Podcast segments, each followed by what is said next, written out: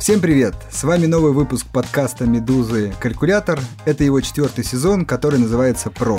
В нем мы говорим исключительно об инвестициях. А мы – это Назар Щетинин, основатель IT-компании в сфере финансов и автор YouTube-блога «Вредный инвестор». И Андрей Ванин, частный инвестор и автор YouTube-блога о вложениях на фондовых рынках, а также создатель обучающих программ по инвестированию. Друзья, мы с Андреем личности публичные. И первое инстинктивное э, желание людей, кто приходит на фондовый рынок, находить таких публичных личностей, которые рассказывают что-то про фондовый рынок, рекомендуют покупать какие-то бумаги, рассказывают о своем портфеле. И нас таких много на самом деле.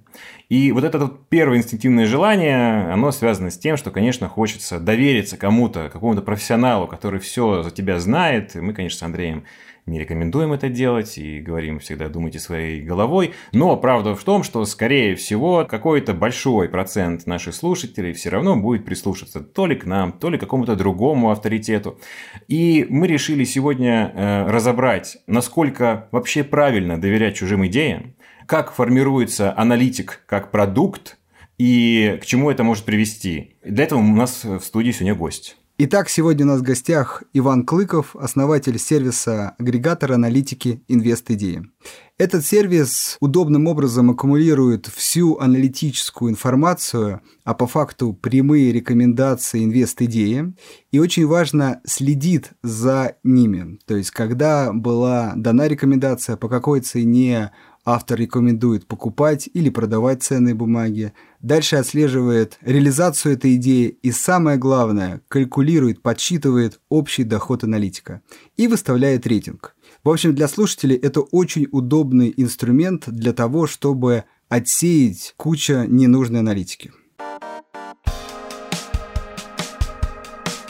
Ваня, привет, спасибо, что пришел к нам. Привет, Назар, привет, Андрей, спасибо, что пригласили. Да, привет. Смотри, мы тут с Андреем распинаемся. До этого с Наташей три сезона это делали и рассказывали о том, что нужно думать своей головой. У тебя прекрасный, удобный, красивый сервис, который агрегирует из разных э, мест, где сидят умные дядьки в галстуках и пиджаках, которые рассказывают готовые решения. Просто типа купи вот эту бумагу по вот этой цене, там через 5 метров, там 7 минут или 17 рублей продай, вот, и будь счастлив. И вот огромный сервис у тебя есть, который по сути, предлагает вообще не думать, просто покупать готовые идеи. Как ты думаешь, все-таки надо думать своей головой, когда ты инвестируешь, или можно просто на чужих идеях поднимать бабло из года в год? А, отличный вопрос. Ну, во-первых, дядьки не все в пиджаках, есть дядьки в джинсах, футболках и с татуировками даже. Я бы сравнил аналитику с доставкой еды, например. Вот у нас Баффет в последнем письме акционерам сравнил себя с рестораном.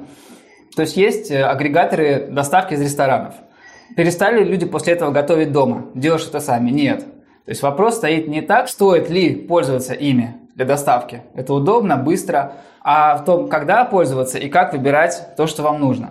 Поэтому это экономит время, это удобно. Мы все живем в таких информационных пузырях, по сути, инвесторы, поэтому очень трудно анализировать всю входящую информацию, и хочется это дело как-то аутсорсить это не отменяет то, что нужно думать своей головой.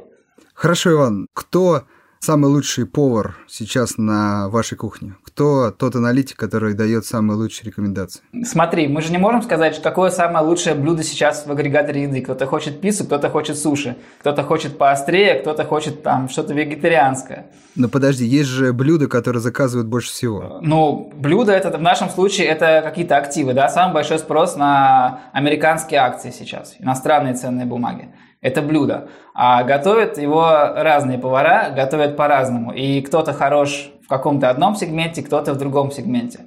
Плюс то, что повар приготовил что-то хорошо один раз, надо все равно понять, как он это готовит, и это не гарантирует то, что будет хорошо в следующий раз. Давай, может быть, по-другому-то спрошу. Какой ресторан, так сказать, самый востребованный? Кто, если брать такую аналогию, готовит э, лучше всего, судя по спросу? То есть какой аналитик дает рекомендации, ну, например, за последний год с наибольшим, скажем так, попаданием, с наибольшим профитом? Я бы разделил этот вопрос на, на две составляющие. Первое – это самый популярный ресторан, самый популярный аналитик, куда больше всего кликают, например, да? Понятно, что люди больше всего кликают на знакомые имена Сбер, ВТБ, Альфа, БКС – но с другой стороны, очевидно, что самые известные рестораны не всегда самые лучшие в каком-то сегменте. Постоянно появляются новые имена, которые нас удивляют. И поэтому здесь стоит смотреть, так сказать, все меню, чтобы выбрать то, что вам подходит. Это первое. И второе, ты сказал за последний год. Ну, последний год был растущий рынок, поэтому тут все были молодцами, и надо смотреть на более длительном интервале. У нас вся эта статистика есть, можно посмотреть, то есть поизучать это меню вдоль и поперек, посмотреть, кто чего стоил на разных фазах рынка во время просадки, во время боковика, во время прошлой мартовской коррекции. Очень интересно. Многие, кстати, покупали. Кто-то прям вот очевидно стопился в марте, у них были установлены стоп-лоссы заранее, их всех закрыло, а кто-то покупал. Поэтому здесь все прозрачно, есть над чем подумать. Так, ребят, я вам честно скажу, вы со своей потрясающей аллегорией про еду мне забили голову. Я так и не получил ответа на свой вопрос, если честно. Вот, Вань, смотри, ты конкретно, я понимаю, что ты представитель сервиса, но ты же еще и сам инвестор, да? Долго на этом рынке. Вот ты как считаешь, можно прям взять сейчас и человек мимо шел, там, слабо знакомый тебе, и говоришь ему, братан, вообще не парься, вообще не, не изучай там какие-то ПНЕ, что-то нужно считать. Вот, посмотри, вот как ты же прозрачный, у меня есть целый сервис готовых решений, разные дядьки в джинсах и в галстуках пишут, тут можно все проанализировать, посмотреть, какой у них performance review, там, типа, как они хорошо показывались на большом интервале. То есть, как бы анализируй не активы, анализируй не акции или облигации конкретные, а анализирую людей, которые анализируют активы. Вот готов ли ты взять такую ответственность сейчас на себя и этому человеку, который мимо шел, вот так вот подсказать?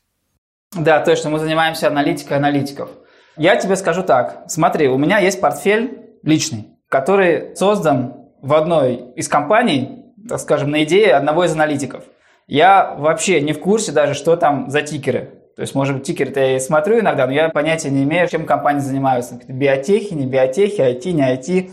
Но э, есть доходность, есть результат. Там он дал 150% за прошлый год в долларах. Рекомендую ли я человеку с улицы или даже своему другу пойти и вложиться в этот портфель вслед за мной? Я скажу нет. Более того, ты спросишь меня, а почему ты все свои деньги туда не вложишь? Я тебе отвечу именно по той причине, что я делегирую принятие решений по данному портфелю в рамках как бы комфортного мне лимита вот этим сторонним умным ребятам. Почему? Потому что я понимаю, на чем они там зарабатывают и в чем преимущество на рынке в данном случае этой стратегии.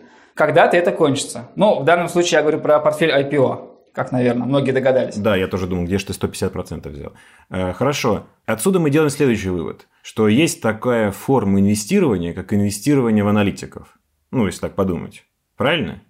Да, смотри, вообще я бы сделал шаг назад. Э, так. Вообще, честно говоря, просто приход на рынок – это уже некая инвест-идея. Потому что, на мой взгляд, далеко не всем людям, может быть, вы, конечно, проповедуете другую концепцию, что все должны инвестировать. Вот, на мой взгляд, не всем людям полезно в данный момент времени инвестировать. Второй момент. Если все-таки мы пришли на рынок, значит, у нас есть какой-то зуд, потребность в этом. Дальше. Хотим ли мы сделать тут больше, чем индекс? Да? Есть некий безусловный базовый доход, назовем это так. Это доходность индекса. То есть то, что можно без усилий получить. Просто покупаешь индекс, получаешь дивиденды, и он тебе 10-15 годовых в рублях, долларах, сколько там средняя доходность приносит. Есть люди с предпринимательским складом характера, которым мало безусловного базового дохода, вот этого гарантированного минимума. Они хотят больше. И дальше каждый выбирает сам. Хочет он анализировать самостоятельно или довериться в этом вопросе кому-то другому. Потому что очевидно, что чтобы анализировать рынок, как, например, ты, Андрей, для этого нужно иметь три вещи. Нужно иметь знания, нужно иметь время и нужно иметь желание это делать. У меня, например, наверное, есть знания необходимые, 15 лет я этим занимаюсь, но, честно скажу, нет времени и нет желания этим заниматься в вопросах, например, IPO или выбора каких-то недооцененных компаний второго эшелона. Мне проще кому-то это делегировать, понимая, что там в этом черном ящике. Есть ли у тебя такой секрет, как выбирать этих аналитиков, как выбирать, как я понимаю, не только по доходности, но и по какому-то приемлемому для конкретного человека соотношению риск-доходности, может быть, какие-то другие параметры. В общем, на что смотреть человеку, чтобы выбрать правильно нужного именно ему аналитика? Самое главное, этот аналитик должен вас вдохновлять. Как бы это, может быть, не звучало. Неожиданно в мире инвестиций. Это неожиданно. Это да, звучит это... неожиданно. Так, продолжай, я хочу понять, чем это кончится. То есть у автора должна быть некая философия, его инвестиционная, его стратегия, которую он должен вам объяснить. И если вы ею прониклись, если вы понимаете, куда он вас ведет, на чем он собирается зарабатывать вот эту свою альфу, как он собирается обыграть рынок. Потому что, повторюсь, если просто хотите вложиться в рынок, потому что рынок всегда растет, и потому что мировая экономика всегда растет, я бы купил индекс и вообще не парился. Не нужны мультипликаторы, не нужны байбеки, не нужны дивиденды, вот это все. Если вы хотите большего, вы должны понимать в этом путешествии за альфой, в чем будет ваше преимущество. Вы говорите, как выбрать идею. То есть вот мы приходим там, к врачу, например, да, он выписывает рецепт. Мы же не оценим рецепт, хороший это рецепт или плохой. Мы сначала выбираем доктора, врача или там юриста. Как мы это делаем? Здесь то же самое. Мы читаем о нем отзывы, ну да, почему нет? Уже кто-то пользовался его услугами, он, может быть, публично управлял портфелем, может быть, у него есть фонд, можно посмотреть историю. Можно посмотреть на его бренд, но, опять же, крупный бренд, инвестбанк, инвесткомпания не всегда знак равенства к хорошему research у, к хорошей аналитике. Тем более сейчас, когда во всем мире эта тенденция набирает обороты, и в России тоже, что очень радует, это разделение брокерского бизнеса и аналитического.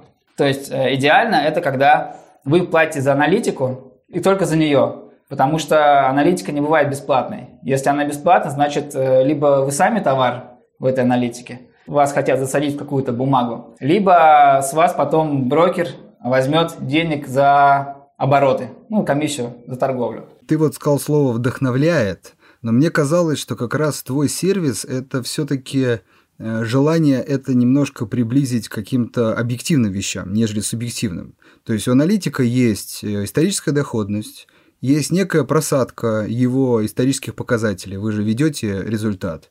И, собственно, разве не эти цифры должны отвечать на вопрос, хороший ли это аналитик или нет? Дело в том, что на растущем рынке большинство аналитиков показывает положительную доходность. Если у нас есть два аналитика с доходностью 30% за год, то не очевидно, какого из них выбрать. Ну а если их 10? Но смотри, у тебя же сервис существует не один год. Да, 6 лет уже. Вот за 6 лет же есть э, какие-то лидеры. То есть 6 лет это вполне большой срок. Да, конечно, американский рынок 6 лет растет, если не брать вот эту коррекцию, связанную с ковидом. Но я уверен, не каждый аналитик выдержит 6 лет как бы сидеть в бумагах. Это вот такой большой профессионализм, с моей точки зрения. Но вот за 6 лет-то есть э, люди, которые показывают, ну, результаты, например, лучше рынка? У нас есть участники, которые уже 6 лет в базе с первого дня по текущий момент. И э, скажу, что рейтинг у них средний. Там 3-4 звезды. Всего мы их оцениваем от 0 до 5 звезд. То есть э, новые имена, которые появились за последние годы, как раз вот э, следствие вот этого явления, когда молодые команды аналитические, независимые пришли на рынок, самое интересное будет посмотреть, что будет с ними через год, через два. Потому что очень много новых имен пришло за последние 2-3 года. И важно же, как они это заработали, почему они заработали свои 30 годовых. Просто потому что, ну, угадали там, да, какую-то акцию, которая была на слуху, там, не знаю, Теслу. Хотя, кстати, идеи на Теслу у нас не было, как ни странно, на покупку. Были на шорт неудачные. Но многие профессионалы шортили Теслу, потому что она была, по их мнению, перегрета. Вот, а ритейл думал иначе, рынок рассудил по-другому. Это, кстати, тоже интересная тема, потому что жива ли аналитика вообще? Актуальный вопрос. Вот та, которая была раньше, предыдущие годы, предыдущие десятилетия. Потому что рынок меняется, и сейчас тут правят другие силы. Не всегда можно дождаться достижения справедливой фундаментальной оценки какой-либо бумаги. Получается, такого аналитика, который пришел бы к вам, ну, скажем, на заре, и вот доказал бы всем, что вот он уже в долгосрочной перспективе там обыгрывает рынок, пока нету.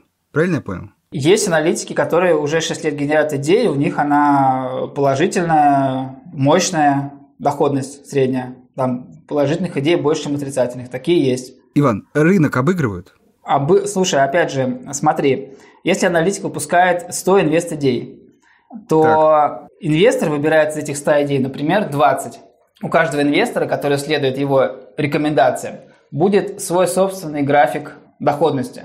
Просто потому, что ты не можешь купить 100 идей. А если он выпустил 101, то есть ты должен продать, что ли, какую-то бумагу и купить 101, По моему личному опыту есть. Иван, его идеи в совокупности обгоняют рынок? Обгоняют. Хорошо.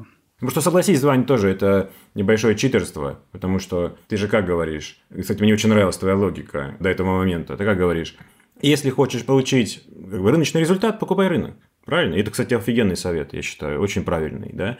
А к аналитику ты приходишь для того, чтобы получить что-то, ну, экстра чардж, да, что-то сверху. Рискнуть, например, вместе с ним, да, вместе с этой командой или там человеком, и получить что-то сверху. И поэтому это хороший, честный вопрос. Раз ты приходишь рисковать ради того, чтобы получить чуть больше рынка, да, ну тогда, а если хоть кто-то, кто обеспечит этот результат? Да, есть такие команды и на российском рынке, и на американском. Мне очень понравилась твоя фраза такая, что если ты не понимаешь, на чем зарабатывают, да, то, скорее всего, ты и есть товар. Вот прям но есть более фраза. жесткая версия этого выражения. Давай. Да? Если не понимаешь, кто здесь лох, то, скорее всего, лох это ты.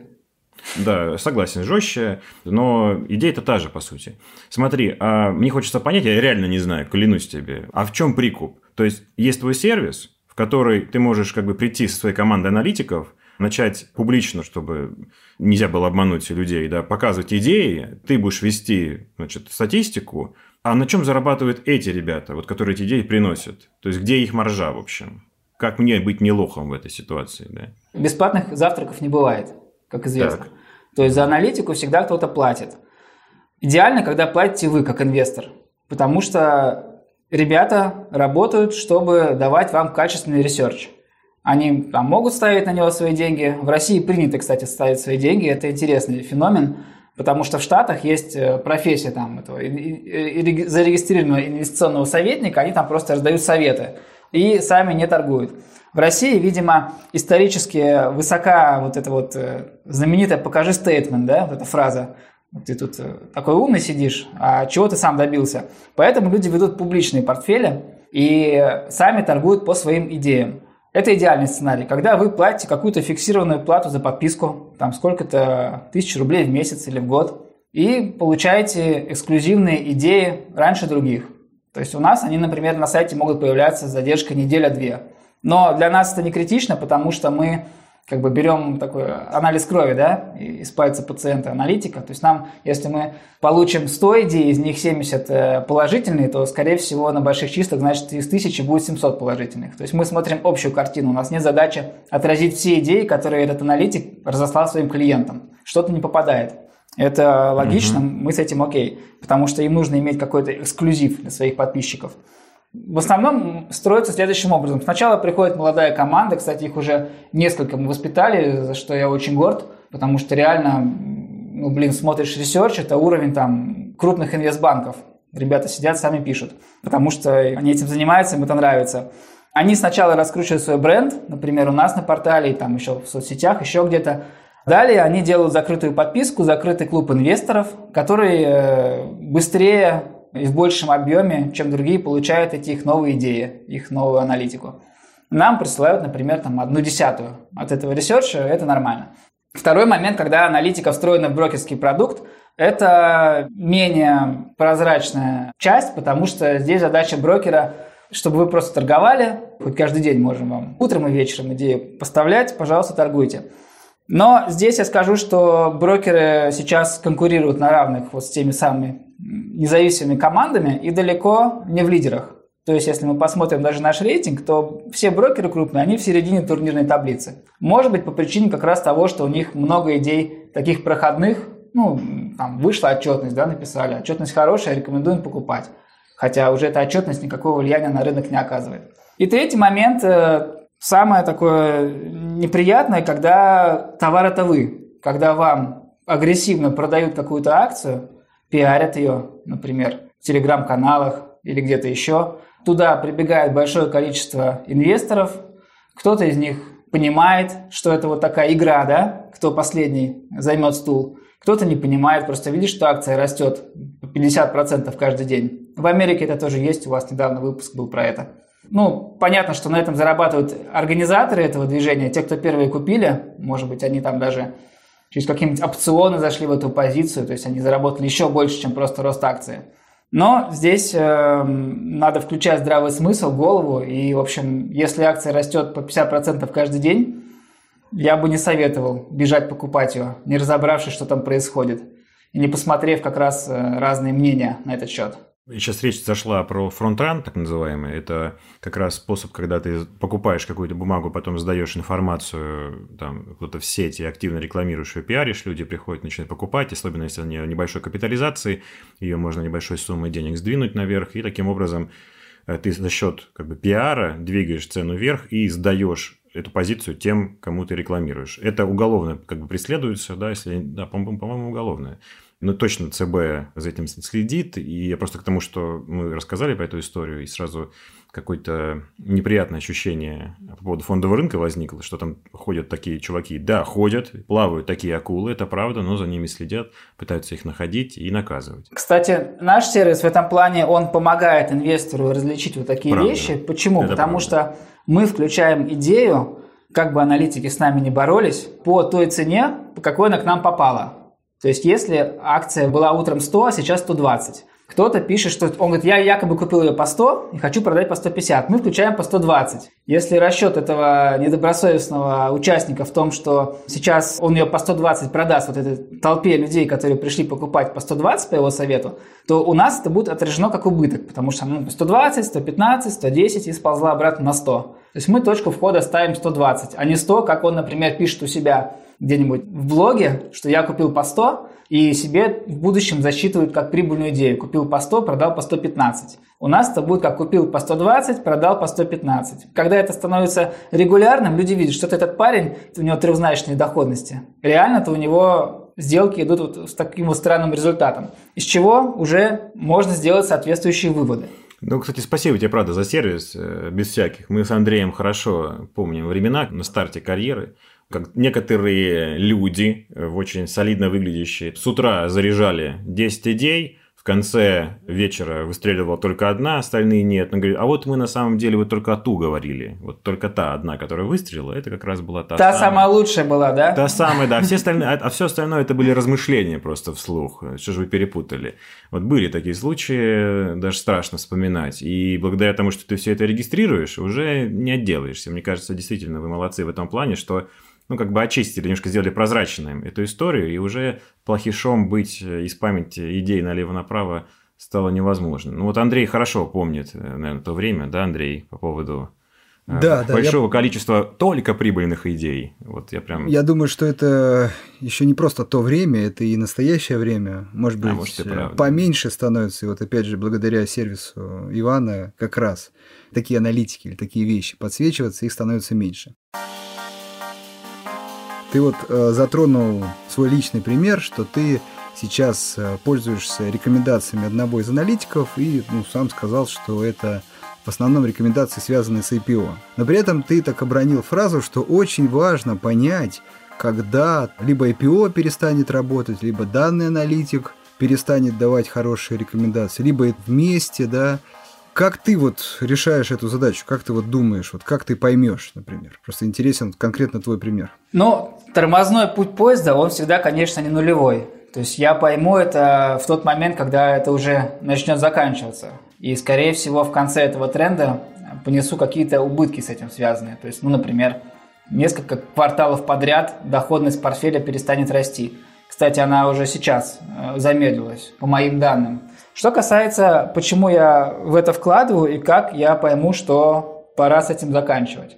В текущей ситуации IPO – это такой дериватив, а, такой усиленный отражатель рыночных тенденций, которые связаны с огромным количеством ликвидности и спросом на различные перспективные сектора, типа биотехов, IT.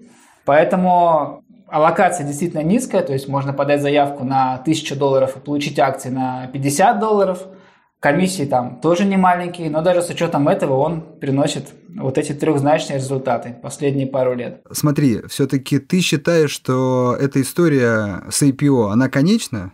История с IPO конечна, как и все на Земле. Ну, по крайней мере, жизнь человека, инвестора тоже конечна. Поэтому когда-то надо менять свой риск-профиль, наверное, на более консервативный, хотя, может быть, и до 70 лет инвестировать в IPO. Почему нет?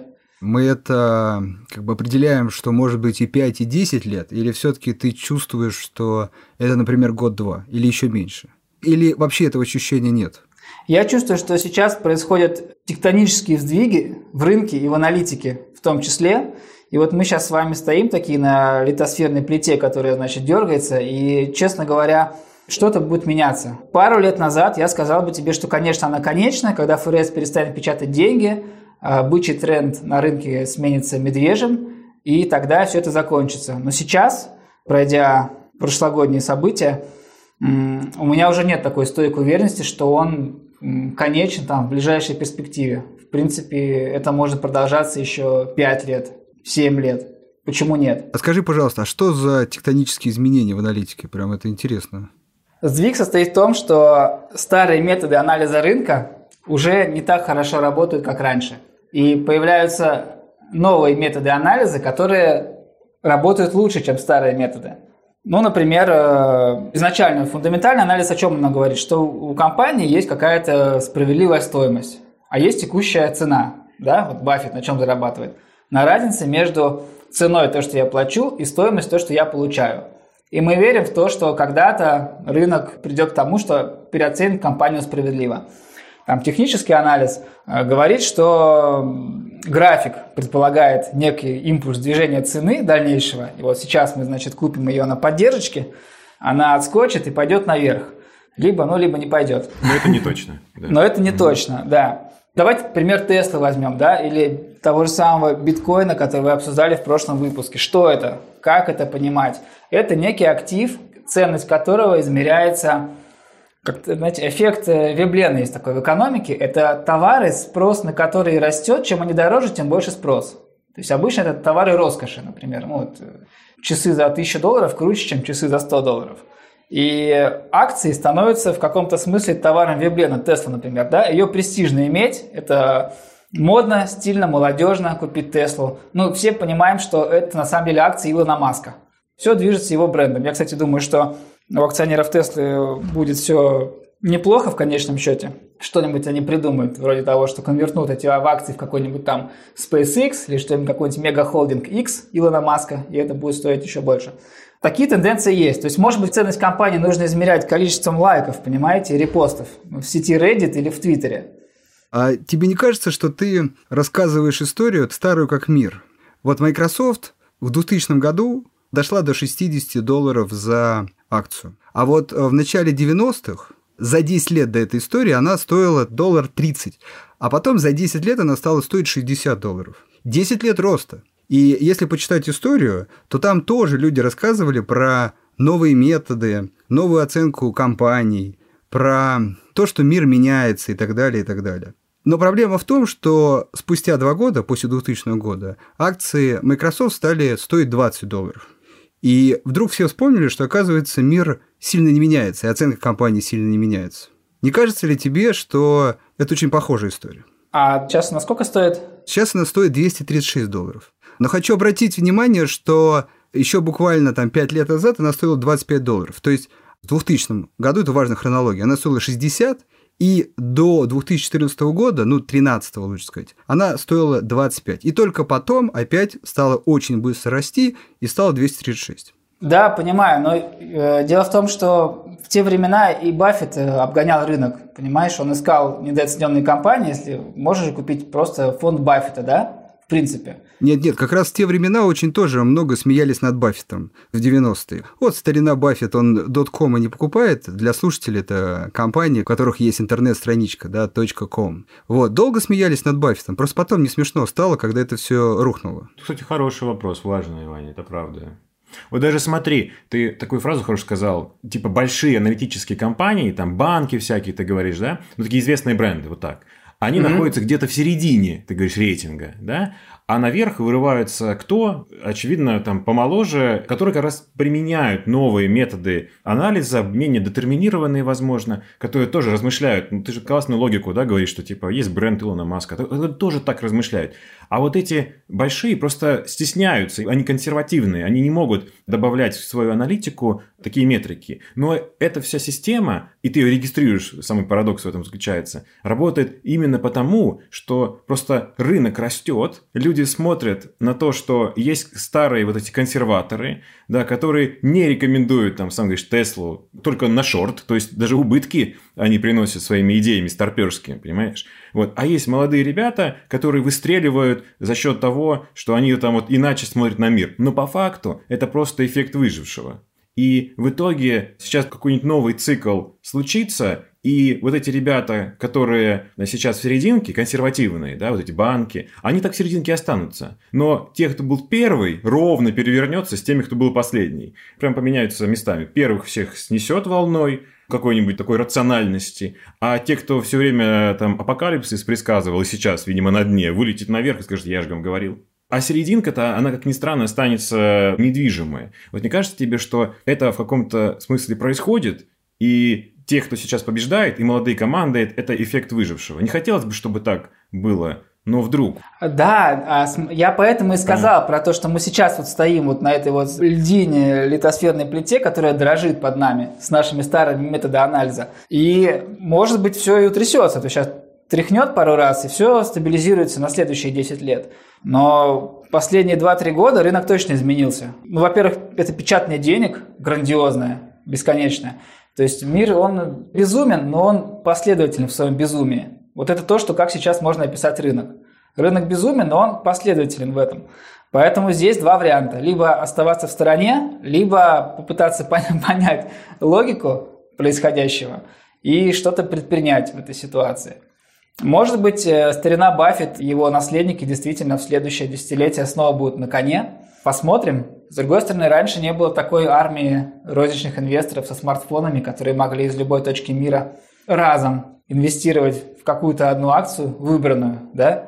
Что-то меняется, когда происходит сдвиг в технологиях. Возможно, сейчас он произошел. А я как раз давлю и пытаюсь, так сказать, акцентировать внимание на то, что безумие на рынке, да, это, как я люблю говорить, это магнит, огромный магнит, который притягивает неискушенные умы в плане того, что они просто видят растущий график, и дальше им надо как-то себе объяснить все-таки, почему надо купить. И вот, вот эта история про то, что, ребят, просто новые правила – Просто старые не работают. Вы их откиньте, и вам станет легче, и вы легко нажмете кнопку покупки.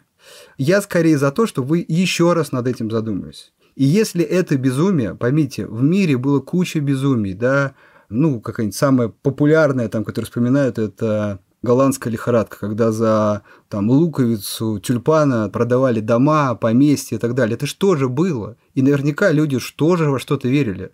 Но все эти вот безумия, пока, по крайней мере, заканчивались всегда одинаково. Всегда.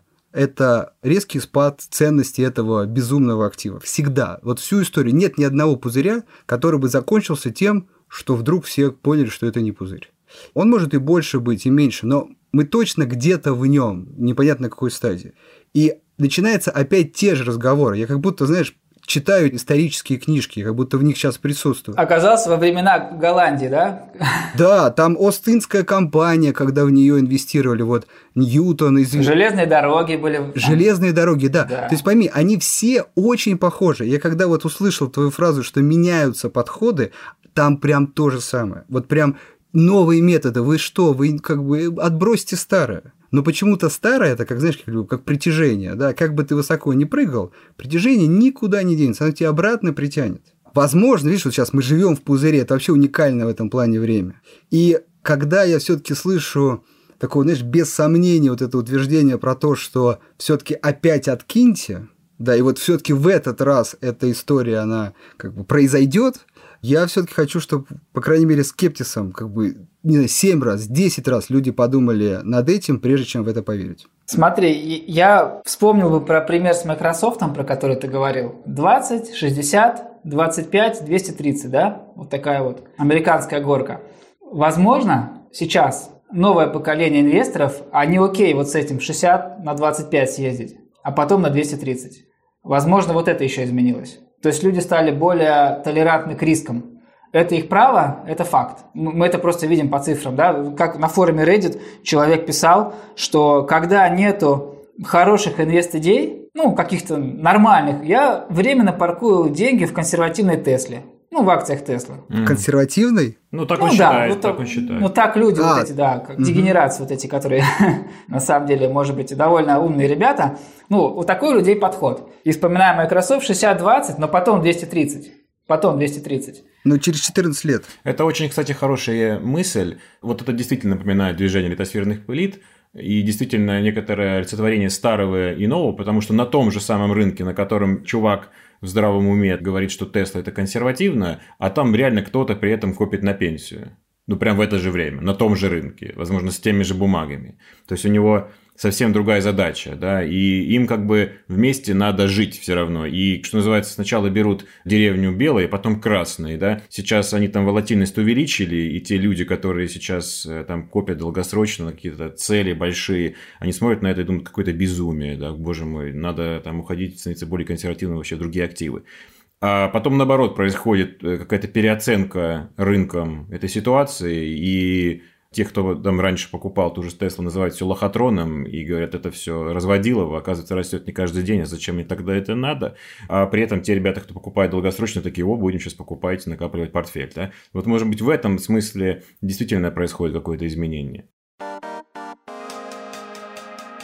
Ребят, можно я верну вас к аналитике? Сори. Тем более на фоне того, что Иван, человек, который контролирует этот сервис – первым, что назвал, назвал вдохновлять. Да, он сказал, вдохновлять надо аналитику э, людей. Назар, я про тебя всегда думаю, понимаешь? Вот да, ты, да, ты, да, ты делаешь YouTube, вот ты же не зарабатываешь на этом, как я понимаю. Э, я вдохновляю только в путь. Слушай, абсолютно так. Вот прям ты очень хорошо, что ты коснулся этой темы. Я тоже, да, я не зарабатываю на YouTube, я как раз занимаюсь исключительно, как ты сказал, вдохновением, да. Вот просто возвращаясь к теме сегодняшнего выпуска, как выбрать аналитика, вообще нужно ли его выбирать, и тем более, если вес вдохновения такой очень большой, и по сути ты инвестируешь какой-то mindset или философию, и не столько в бумаге даже. Ну, в общем, полностью доверяешься, короче, да. Я даже знаю, на ютубе мне пишут там чуваки в комментах, я там ничего не понял, Назар прикольно рассказывал, просто куплю, как и он.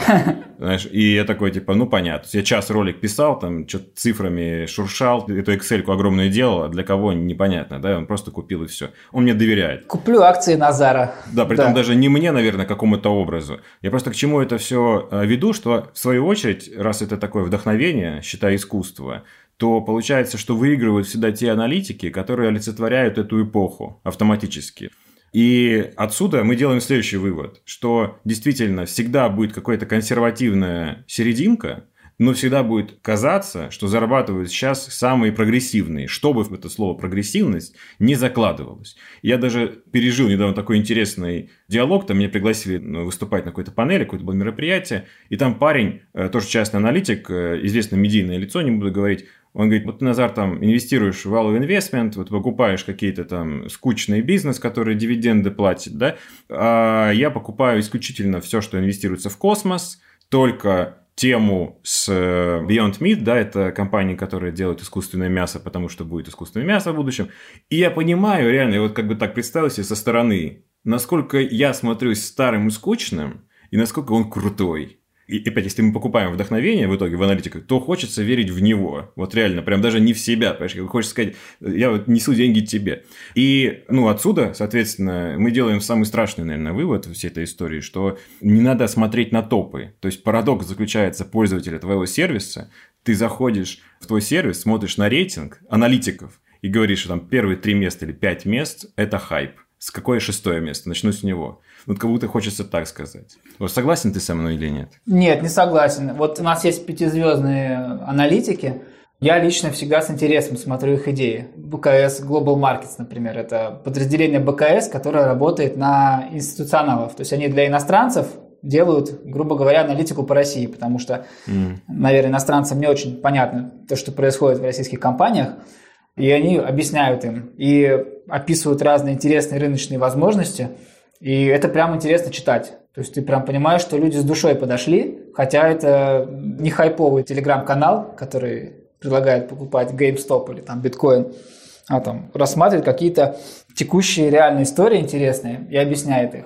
Поэтому, ну, есть вот это явление, которое ты описал, что вырываются вперед те, кто верно угадал с направлением рыночной мысли на данный момент. Но опять же, смотри, вдохновлять э, можно же тоже по-разному. Вот тема с мясом и с космосом, например, я очень люблю космос, но меня вообще ни разу не возбуждает вкладываться в космос. Одно дело любить космос, а другое дело угу. ставить Заработать деньги на, этом, на какие-то эти вот а, проекты, которые с вероятностью 1% из 100, там кто-то долетит до Марса через 100 лет, может быть. Вот, еще там у него появится по пути 100 конкурентов, и вообще непонятно, зачем это все нужно. А в стратегии с IPO, к примеру, вдохновение другого рода. Я понимаю, что если у нас размещается акции на 100 миллионов долларов, а спрос на нее полтора миллиарда долларов на эту компанию, ну, текущая рыночная ситуация, то, скорее всего, просто в первый день торгов, в первый месяц там акция будет расти статистически, математически. Вот, меня это вдохновляет. И мне, в общем, в целом, без разницы, это космос, или это искусственное мясо, или какое-то другое мясо. То есть ты в принципе, не смотришь на то, чем компания занимается, какой у нее продукт и так далее. В этом портфеле, я сказал, важно, это, это, это, это вот у меня есть один портфель такой. У меня есть другие портфели, где я смотрю, ага. там я покупаю частички бизнеса, да, как вот вы советуете своим подписчикам. Ну, например, у меня там результат хуже, хуже, чем у индекса, мой личный. Сейчас, да. Ну, я с этим окей. Ну, то есть это разные подходы к формированию портфеля я ну, как, не парюсь на этот счет. Я его даже ну, не проверяю. Не знаю, какая там сейчас доходность. Смотрю там раз в полгода. Ну, там хуже бенчмарка. Ну, ладно. Хотя мог бы купить индекс. Вань, такой вопрос, тем более на фоне того, что сейчас много пришло частных инвесторов в Россию, не бывало много. Что нужно сделать, чтобы стать частным аналитиком или командой аналитиков? Ну, есть у нас все-таки хорошие вузы, да, ребята выпускаются, не могут найти работу. Может, они организуются сейчас и станут аналитиками, там, попадут к тебе на площадку, тоже в рейтинг, пойдут там сражаться за любовь клиентов и вдохновлять. Что касается входного билета в эту отрасль, то он достаточно низкий. Сейчас здесь вам нужно просто иметь э, желание этим заниматься, ноутбук, интернет, и вы можете, в принципе, анализировать компании, писать свои инвестиционные идеи из любой точки мира, не будучи там крупным инвестбанком с лицензией. К нам приходят постоянно новые имена, приглашаем новых участников. Мы со своей стороны делаем некий входной фильтр, то есть мы просим рассказать команду о себе, просим рассказать об их стиле анализа, о том, на основе чего они принимают решения. И, в принципе, рады всем. Новые имена появляются, это здорово.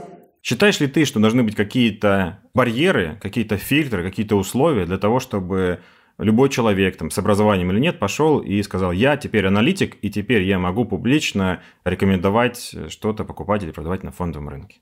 Мы как агрегатор предъявляем требования к определенному качеству контента и к определенному стилю повествования. Потому что мы не гарантируем результат инвестиционных идей, но отвечаем за качество контента. Что касается в общем рынка, где есть масса телеграм-каналов, блогеров, ютуберов, тиктокеров и так далее, то здесь я думаю, что пускай расцветут 100 цветов, как говорится, и э, люди сами смогут разобраться, что есть хорошо, а что есть плохо. Потому что рынок все отрегулирует. И как говорил Баффет, э, прилив поднимает все лодки, а отлив покажет, кто купался без трусов. И вот когда у нас будет отлив, люди поймут, с кем оставаться дальше на следующие 10 лет роста рынка. Ваня, большое тебе спасибо, что к нам пришел. Продолжай свое дело, выводи на чистую воду всех аналитиков. Спасибо, это, ну, мне показалось было интересно и полезно. И, в общем, Самое главное, что вот я лично для себя вижу в твоем сервисе, это возможность как раз все-таки использовать не вдохновение для выбора аналитика, а именно его исторические показатели. И мне кажется, это хороший способ инвестировать. Спасибо, ребята, что позвали. Вдохновляйтесь историями и вдохновляйтесь цифрами. И на этом все. С вами был подкаст «Медуза Калькулятор. Версия Про» и его ведущие Назар Щетинин и Андрей Ванин. Спасибо тем, кто помогает нам делать этот подкаст, редактору Ане Чесовой и монтажеру Виктору Давыдову. Если вы еще не подписаны на наш подкаст на той платформе, на которой вы нас слушаете, обязательно подпишитесь прямо сейчас. Так вы не пропустите наши новые эпизоды, которые выходят каждый четверг. И мы будем очень рады, если вы поставите нам 5 звезд и напишите комментарий. Так вы поможете нашему продвижению на платформах. А еще мы внимательно читаем все письма с вопросами и пожеланиями по темам, которые можно писать на подкаст собака с пометкой «Калькулятор».